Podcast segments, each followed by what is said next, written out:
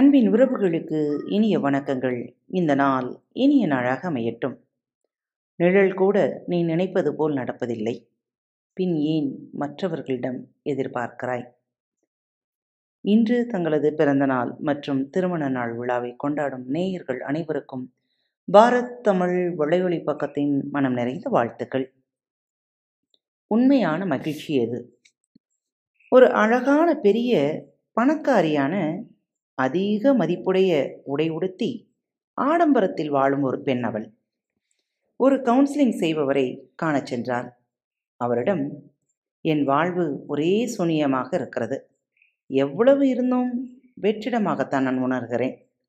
அர்த்தமே இல்லாமல் இலக்கே இல்லாமல் வாழ்க்கை இழுக்கிறது. என்னிடம் எல்லாம் இருக்கிறது.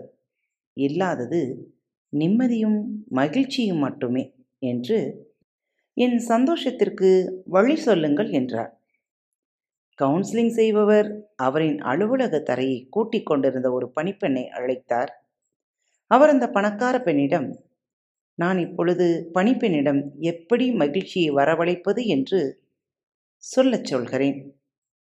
நீங்கள் குறுக்கே எதுவும் பேசாமல் கேளுங்கள் என்றார். பணிப்பெண்ணும் துடைப்பத்தை கீழே போட்டுவிட்டு ஒரு நாற்காலியில் அமர்ந்து சொல்லத் தொடங்கினாள். என் கணவர் மலேரியாவில் இறந்து மூன்றாவது மாதம் என் மகன் விபத்தில் இறந்து போனான். எனக்கு யாரும் இல்லை எதுவும் இல்லை.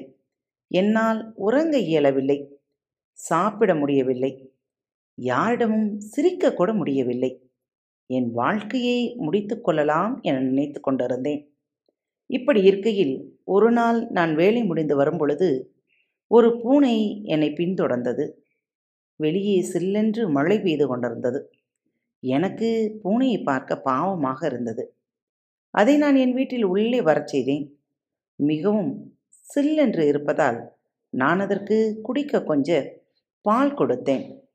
அது அத்தனை பாலையும் குடித்துவிட்டு என் கால்களை அழகாக வருடி கொடுத்தது. கடந்து போன மூணு மாதத்தில் நான் முதன் முதலாக புன்னகை செய்தேன். நான் அப்பொழுது என்னையே கேள்வி கேட்டேன். ஒரு சிறு பூனைக்கு நான் செய்த ஒரு விஷயம் என்னை சந்தோஷப்படுத்துகிறது என்றால் ஏன் இதனை பலருக்கு செய்து நான் என் மனநிலையை மாற்றிக்கொள்ளக்கூடாது என யோசித்தேன்.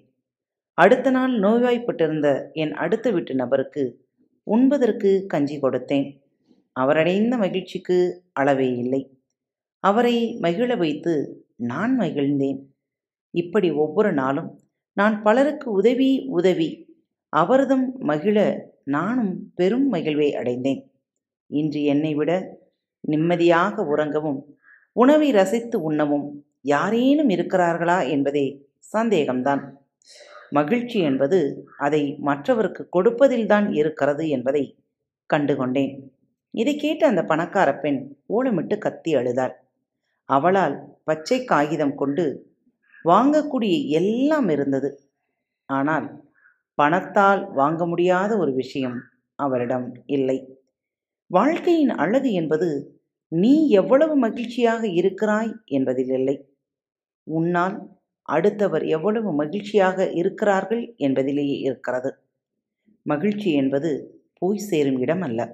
அது ஒரு பயணம். மகிழ்ச்சி என்பது எதிர்காலம் இல்லை அது நிகழ்காலம். மகிழ்ச்சி என்பது ஏற்றுக்கொள்வது அல்ல அது ஒரு முடிவு. நீ என்ன வைத்திருக்கிறாய் என்பதில் இல்லை மகிழ்ச்சி. நீ யார் என்பதில்தான் மகிழ்ச்சி. மகிழ வைத்து வாழுங்கள். உலகம் உங்களை கண்டு மகிழும். இந்த நற்சிந்தனைகளோடு இன்றைய நாளை துவங்குங்கள். மீண்டும் மற்றொரு தலைப்பில் உங்கள் அனைவரையும் சந்திக்கும் வரை உங்களிடமிருந்து விடைபெற்றுக் கொள்வது உங்கள் அன்பு தோழி லீமா. அன்பின் நேயர்கள் அனைவருக்கும் இனிய வணக்கங்கள். பாரத் தமிழ் வலையொலி பக்கத்தை சப்ஸ்கிரைப் செய்யாதவர்கள் சப்ஸ்கிரைப் செய்து கொள்ளுங்கள். இந்த பகுதியை கேட்டு முடித்தவுடன் உங்களது கருத்துக்களை பதிவிட மறவாதீர்கள். உங்களுக்கான இமெயில் முகவரி கீழே உள்ள டிஸ்கிரிப்ஷன் பாக்ஸில் கொடுக்கப்பட்டுள்ளது.